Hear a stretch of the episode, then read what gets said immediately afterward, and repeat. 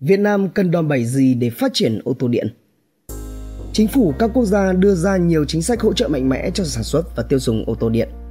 Tại Việt Nam, ngành sản xuất quan trọng này đến nay vẫn chưa có một cơ chế thúc đẩy phát triển nào tương tự. Thông tin Vingroup nêu đề xuất thí điểm chính sách ưu đãi thuế tiêu thụ đặc biệt và lệ phí trước bạ đối với ô tô điện trong 5 năm, nhận được nhiều sự quan tâm của người tiêu dùng. Nếu như được chấp thuận thì đây có thể là tin vui với những người muốn sở hữu xe điện vì tổng chi phí để sở hữu một chiếc xe xanh thông minh chắc chắn là sẽ dễ tiếp cận hơn so với hiện tại. Nhiều quốc gia dành biệt đãi cho ô tô điện. Nói về vấn đề này, chuyên gia kinh tế Phó giáo sư tiến sĩ Đinh Trọng Thịnh cho rằng những ưu đãi này đáng ra cần phải được tính tới từ lâu để sớm tạo động lực đẩy cho nhà sản xuất và người dùng ô tô điện. Theo Phó giáo sư tiến sĩ Đinh Trọng Thịnh, sở dĩ nhiều quốc gia dồn lực mạnh mẽ cho ngành sản xuất ô tô điện là bởi vì xe điện chính là một trong những mấu chốt quan trọng để phát triển kinh tế xanh, một nền kinh tế có mức phát thải thấp, sử dụng hiệu quả, tiết kiệm tài nguyên thiên nhiên và cải thiện đời sống con người. Sản xuất ô tô điện tuy là lĩnh vực tương đối mới nhưng được đánh giá là mang lại ý nghĩa then chốt do lực đẩy lớn đến từ ngành này. Khi có một nền công nghiệp ô tô xanh, kéo theo sẽ là rất nhiều ngành công nghiệp, công nghệ phụ trợ cũng được xanh hóa. Đặc biệt, chuyên gia kinh tế Đinh Trọng Thịnh nhận định rằng ô tô điện còn là đại diện của một nền công nghệ cao chứ nó không đơn thuần là một phương tiện giao thông thông thường. Điều này có nghĩa là phát triển xe điện đồng thời sẽ giúp nâng tầm khoa học, công nghệ, trụ cột trong phát triển của cả nền kinh tế và vị thế quốc gia. Đó là lý do lĩnh vực ô tô điện nhận được rất nhiều hỗ trợ từ chính phủ các nước, thậm chí là biệt đãi. Đơn cử như là Mỹ, ngoài khoản miễn thuế, nhiều tiểu bang tại Mỹ còn áp dụng các ưu đãi như là đỗ xe miễn phí, đi vào làn đường có mật độ cao. Chính phủ còn cam kết tài trợ cho doanh nghiệp lắp đặt thêm cơ sở hạ tầng các trạm sạc. Các mẫu ô tô điện được bán ra tại Mỹ cũng được trợ giá khoảng 7.000 đô la Mỹ cho mỗi chiếc cho đến khi mà hãng sản xuất đạt được một doanh số nhất định. Hay như là tại Trung Quốc, chính phủ nước này đã ban hành kế hoạch phát triển ngành công nghiệp ô tô năng lượng mới từ năm 2012, coi việc phát triển xe điện là một kế hoạch quốc gia.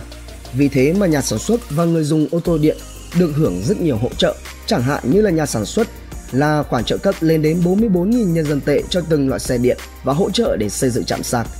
Còn người dùng tại Trung Quốc ngoài được giảm giá xe thì còn được ưu đãi phí làm biển, miễn phí khi đi vào cao tốc hay là đẩy nhanh thời gian đăng ký xe. Không thể để lỡ tàu. Nhìn lại thị trường trong nước, Phó giáo sư tiến sĩ Đinh Trọng Thịnh cho rằng Việt Nam cũng cần kịp thời đưa ra những cơ chế chính sách tốt để thúc đẩy ngành công nghiệp công nghệ cao này, tạo ra động lực cho các doanh nghiệp sản xuất xe điện và người dùng muốn sử dụng ô tô điện. Phó giáo sư tiến sĩ Đinh Trọng Thịnh nhận định, thời điểm này đang là cơ hội lớn bởi vì Việt Nam đã có nhà sản xuất ô tô điện, thậm chí đã có kế hoạch xuất khẩu sang Mỹ, nghĩa là chúng ta xuất phát không thua kém nhiều so với các nước tiên tiến.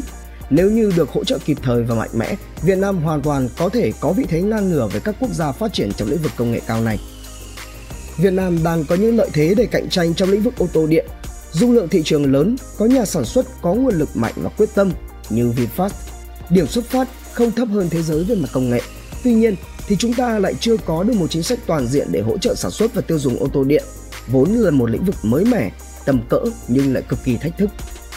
Theo các vị chuyên gia, để thúc đẩy ngành sản xuất này, người làm chính sách cần nhìn bức tranh tổng thể mang tầm cỡ quốc gia chứ không phải là đưa ra câu chuyện cá biệt của bất kể một doanh nghiệp nào. Quay trở lại với những chính sách đang được đề xuất trong nước, Phó giáo sư tiến sĩ Đinh Trọng Thịnh cho rằng cần có những chính sách ra tấm ra món thì mới giúp được ngành công nghiệp công nghệ cao này có đủ sức mạnh cạnh tranh với thế giới. Với hai khoản được đề xuất ưu đãi là thuế tiêu thụ đặc biệt và lệ phí trước bạ, vị chuyên gia thẳng thắn nhận định chính sách này so với các quốc gia trong khu vực và thế giới đang hỗ trợ cho ngành sản xuất ô tô điện thì còn quá mỏng. Đây cũng là quan điểm của Phó giáo sư tiến sĩ Bùi Quang Tuấn, Viện trưởng Viện Kinh tế Việt Nam. Ông phân tích rằng ô tô điện là một lĩnh vực mới nên cần phải có sự hỗ trợ dành cho những người tiên phong, những người phải đối mặt với rất nhiều khó khăn. Ở tất cả các quốc gia mạnh nhất trong lĩnh vực ô tô điện hiện nay như là Mỹ, Trung Quốc, Anh, Đức, Nhật Bản thì không có một nhà sản xuất ô tô điện nào dù khổng lồ đến mấy có thể tự lớn mạnh được mà không cần đến sự tương trợ từ phía chính phủ. Vì vậy, nếu như muốn Việt Nam có vị trí xứng đáng trên bản đồ công nghiệp ô tô thế giới, thậm chí cần một tổ hợp chính sách cho xe điện nói chung chứ không riêng gì là cho một doanh nghiệp nào cả. Viện trưởng Viện Kinh tế Việt Nam khẳng định, Việt Nam đã xác định xe điện là xu hướng không thể đảo ngược của tương lai thì chúng ta phải cố gắng khuyến khích các sản phẩm này một cách mạnh mẽ nhất. Đồng thời, các vị chuyên gia cũng cho rằng đòn bẩy chính sách từ phía nhà nước cần phải có sớm để giúp cho ngành sản xuất ô tô điện Việt Nam có đủ sức mạnh cạnh tranh trong thời điểm vàng. Chuyên gia kinh tế Phó giáo sư tiến sĩ Đinh Trọng Thịnh nêu ý kiến, Đây là vấn đề chung của quốc gia, không phải chuyện riêng của bất kỳ doanh nghiệp cụ thể nào. Chúng ta phải sớm quyết định và đưa ngay ra chính sách vào đời sống kẻo lỡ chuyến tàu rất quan trọng này. Thành Duy theo nhịp sống kinh tế cà phê F, Đồ đáo TV tổng hợp và đưa tin.